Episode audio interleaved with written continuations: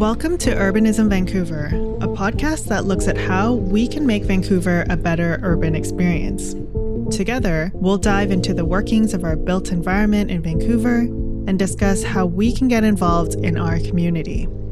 Hi, I'm Helen Lui. With every episode, I hope to share with you some insights from my industry experience and explore how we can make Vancouver a more livable and affordable place. I hope that you will learn a little and perhaps be inspired to be more involved in impacting positive change.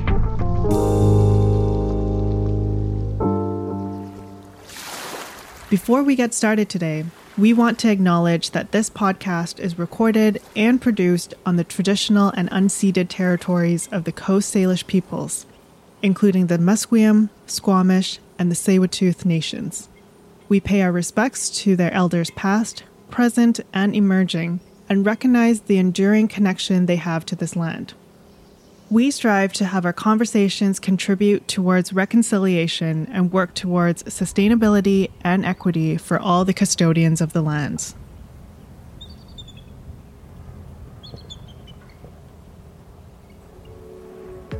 You're listening to the first episode of our brand new podcast. I'm excited to have you with us. As we journey through this series, we'll explore all things housing and, as you'll see, the many things in our built environment that are related to where people live.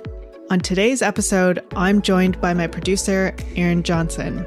You're going to hear a bit about us, about our experiences navigating the public discourse on housing, and also a bit about why we decided to start this series. Later on in the episode, we'll hear from Michelle Scarr, a young professional trying to navigate the housing market in Metro Vancouver. She'll share with us her experiences searching for affordable housing and her eye opening introduction attending local council meetings. So let me bring in my producer, Aaron. Hi, Aaron. Hello, Helen. How's it going? That's going great. Nice to see you. And this is exciting that we've got this project going. and, and here it is. I know. It's definitely exciting times. I'm so glad that we're doing this. And I think it's good timing considering all of the mounting public discourse on housing. First off, I think I should interview you and say, Helen, what is your background and uh, what is your experience that you bring to this show? Yeah. So I work in the real estate development industry. My day job title is a development manager, and I've been doing that for almost a decade now. I kind of started my career working for a not for profit housing developer. It was a really great experience because it was my first kind of exposure to the industry, but also where I learned a lot about how challenging it is to build affordable housing. And, and not just that, just building in general, right? Like, let alone affordability. Yeah. Yeah. yeah. And I think because I started on the non market or the affordable housing side, I used to be one of these people that was skeptical of development, right? Like I used to be someone who used to think if it wasn't for profit, we would just have so much affordable housing. And it wasn't until I went through the whole process of learning about how this gets done that I realized, oh man, like so many of the things that I have to deal with trying to deliver affordable housing are the same things that regular for profit development deals with. And it just was a bit like of an eye opening experience. And then on top of that, when I do, you know, work on these, like, because these are really great projects. They're like partners that come together and trying to make the most impossible situations feasible. And then on top of that, create affordability. And I was just so shocked to see some of the feedback from the public when it does, you know, come forward. And it was just mind blowing to me, which is why I in addition to kind of what I was doing on my day to day job, just thought, like, how is no one advocating for this? How is no one going out there and screaming at the top of their lungs, like, why aren't we making this easier to do? That's kind of what spurred a bit of, you know, advocacy by attending public meetings, by following along with, you know, what's going on with the city, the province, the federal level, but then also meeting like minded people on Twitter and online and kind of building a bit of a community there of other people also ranting and experiencing this insane frustration of like, why do we not have better cities? Great. And then my background, I'm over 20 years experience in broadcasting. So started in radio, college radio, went into commercial shortly after that, then studied audio engineering out of high school, moved overseas, and then worked in television for a while. Came back to Canada and I've been working in radio and doing a lot of podcasting in recent years. Done big projects for major companies all the way down to just kind of freelance projects and, and everything in between. I discovered you on the platform formerly known as Twitter. I'm forever going to call it Twitter. Yes, yes.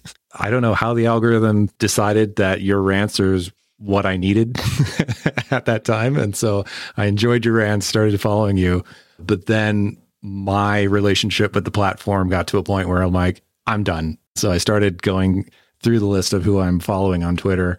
And I reached out to you because I went to your profile and I'm like, hey, there's no link to like a newsletter or a website or anything on your, you know, profile. I want to keep up with your rants. I'm deleting this this app. And then we ended up having a coffee and chatted for a while. And I think I said, I can see that you need an outlet. This is what I yeah. do. Why don't we Captain Planet this and with our powers combined, like let's let's make this series.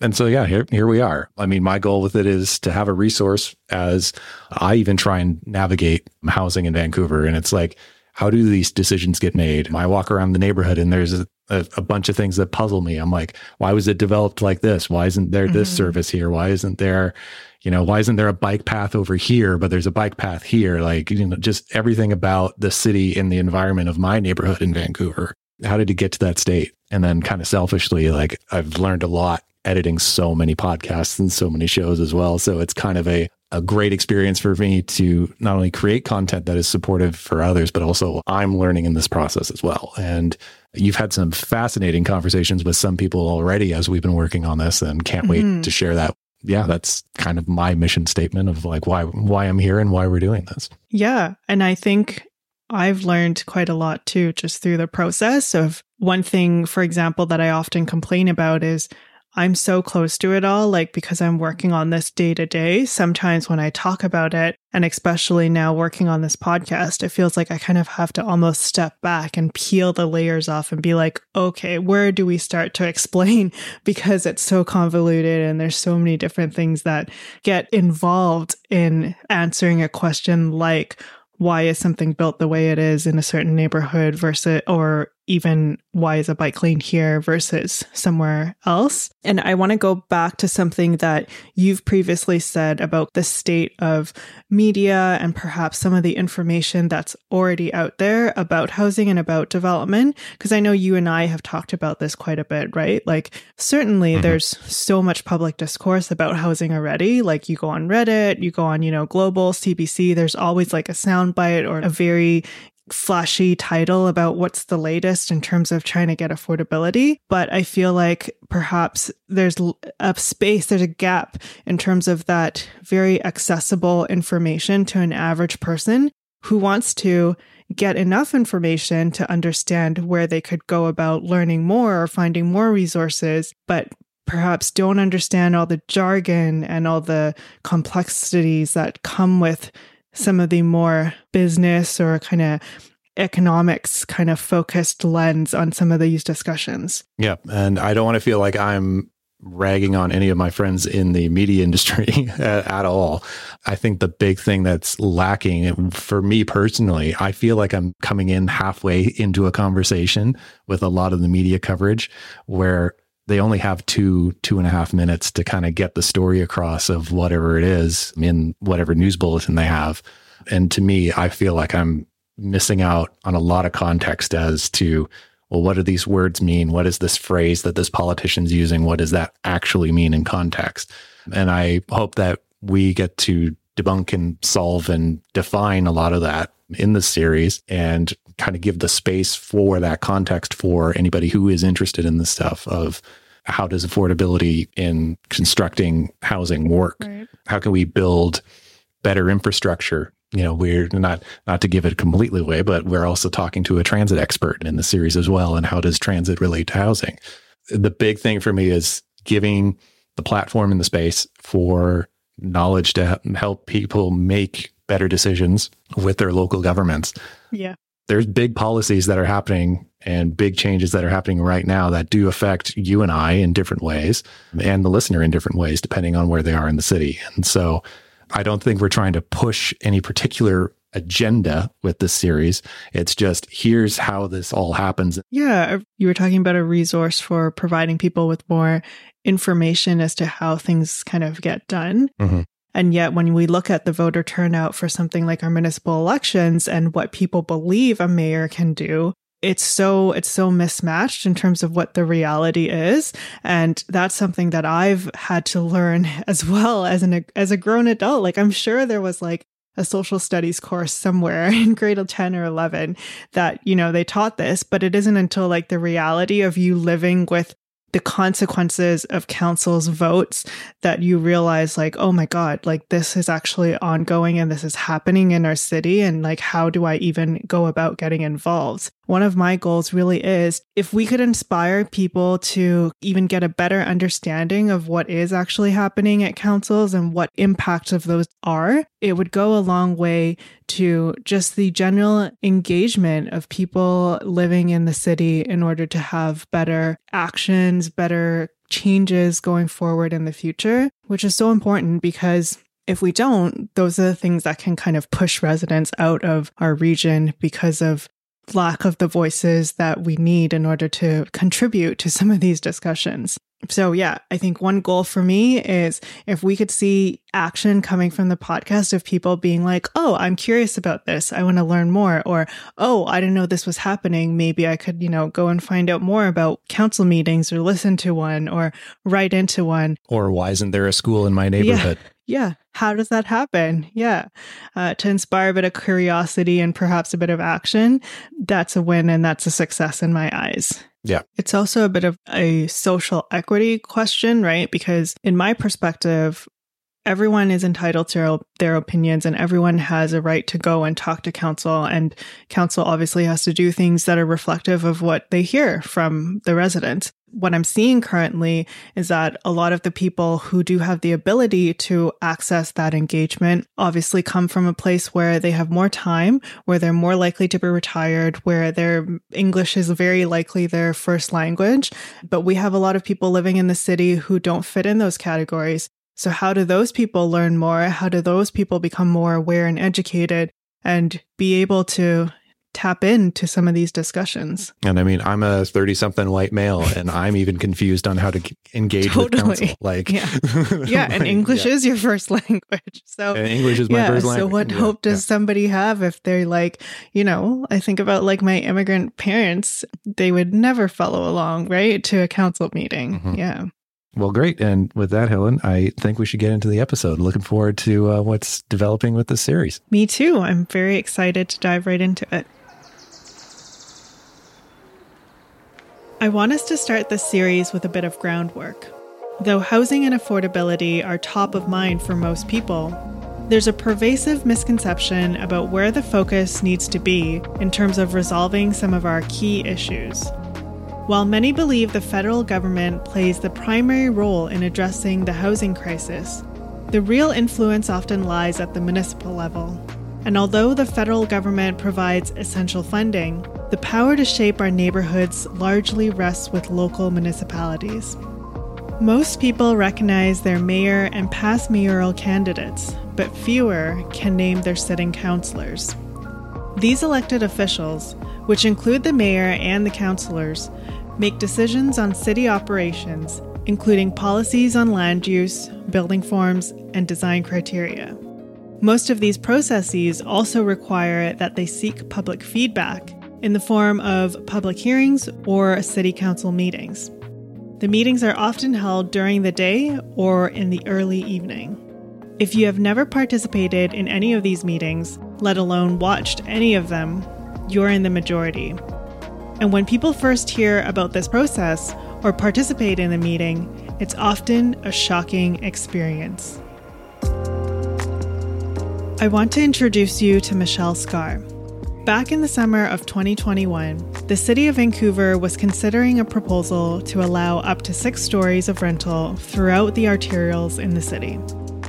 A lot of my housing advocacy friends knew about this, but other than that, none of my friends or peers, or even coworkers who worked in development, knew about this. It was something that I knew would benefit a lot of people, particularly younger people who were looking for housing. So I made a post on Reddit and called on folks to email or call the city in support of this policy. My name is Michelle Scarr, and I'm a young professional who would like to move out of her parents' house someday.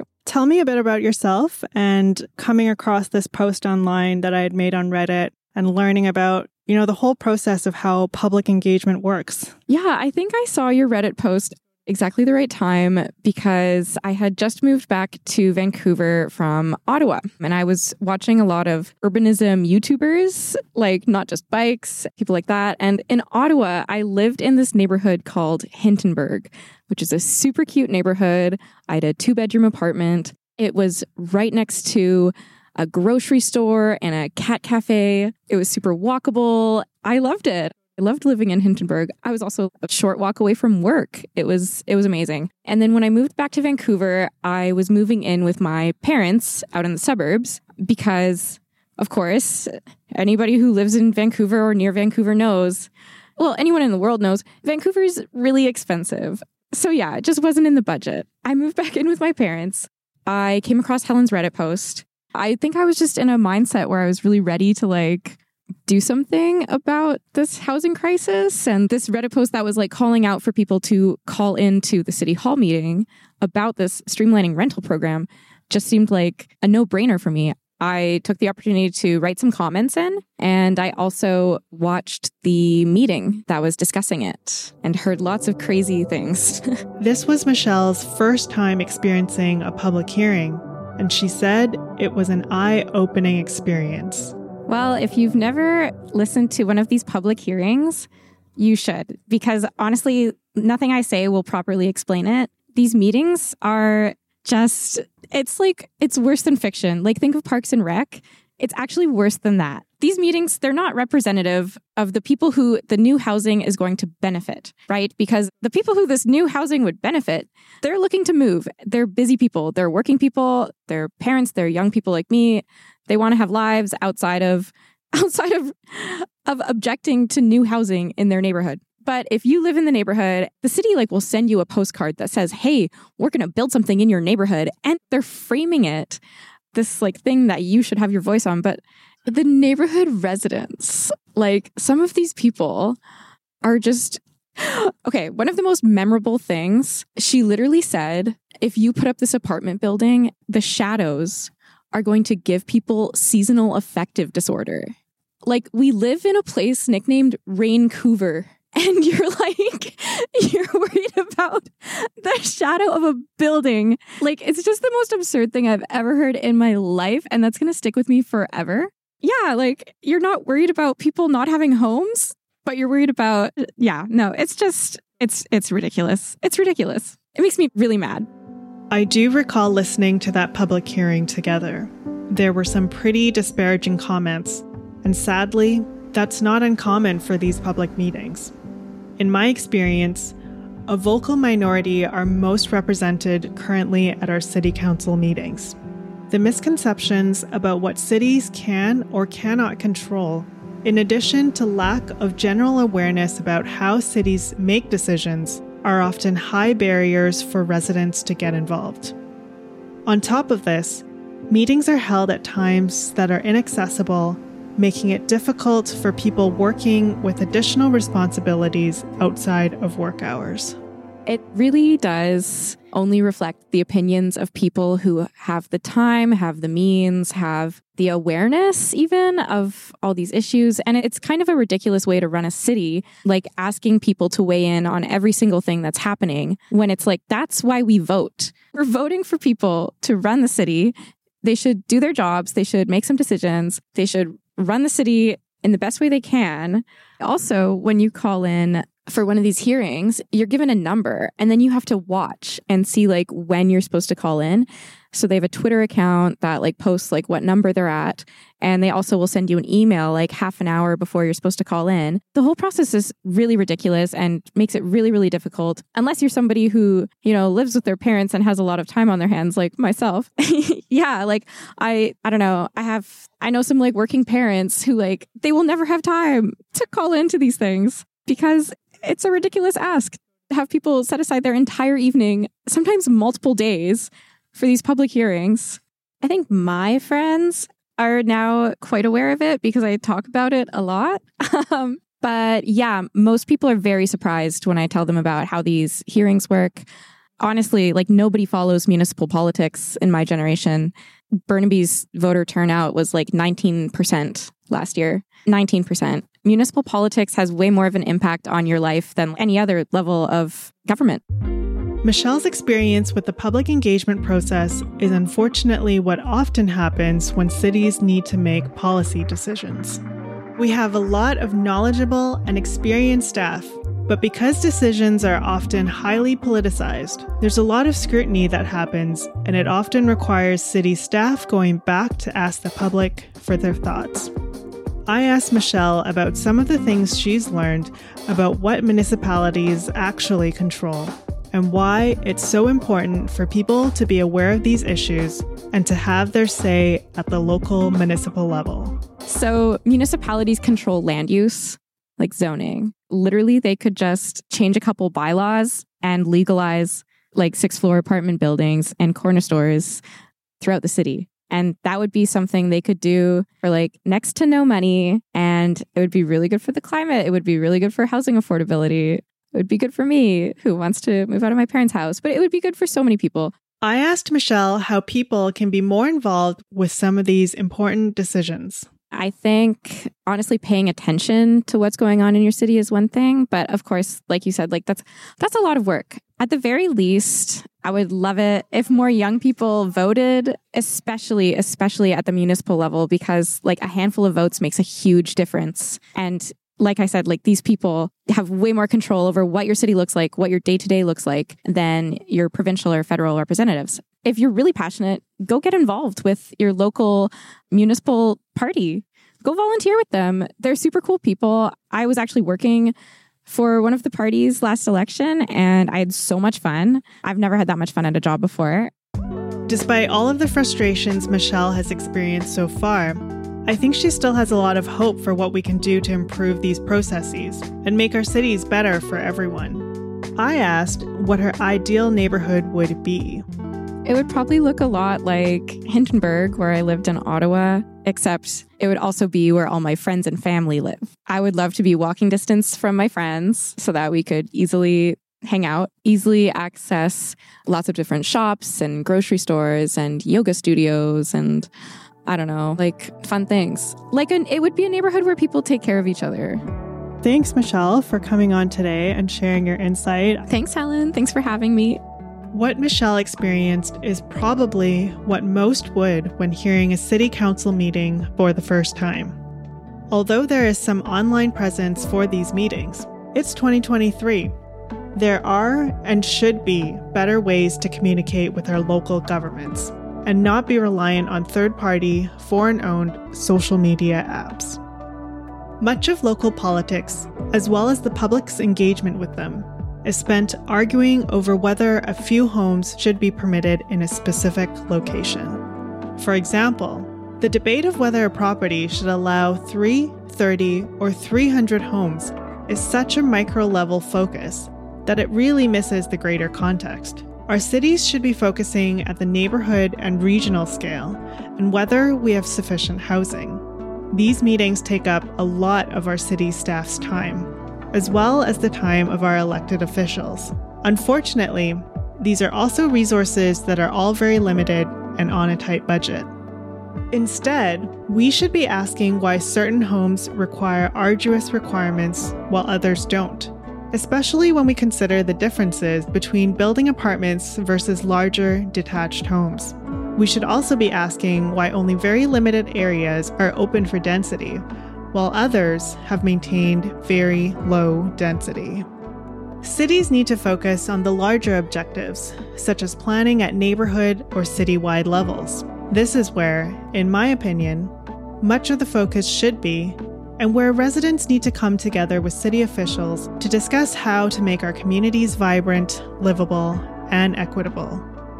These discussions also need to take place in a way that is more accessible to all residents so that we can have a broader perspective that includes our current residents and future generations.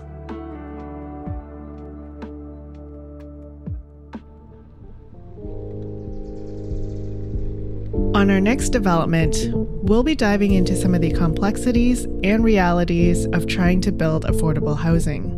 I hope you'll join me for our next conversation. You've been listening to Urbanism Vancouver, the podcast dedicated to bettering our built environment. Be sure to follow us on your listening platform of choice so you don't miss our future releases. I'm Helen Lui. Thanks for listening. This podcast series was independently funded and produced by myself and Aaron Johnson. Visit us at urbanismvancouver.com.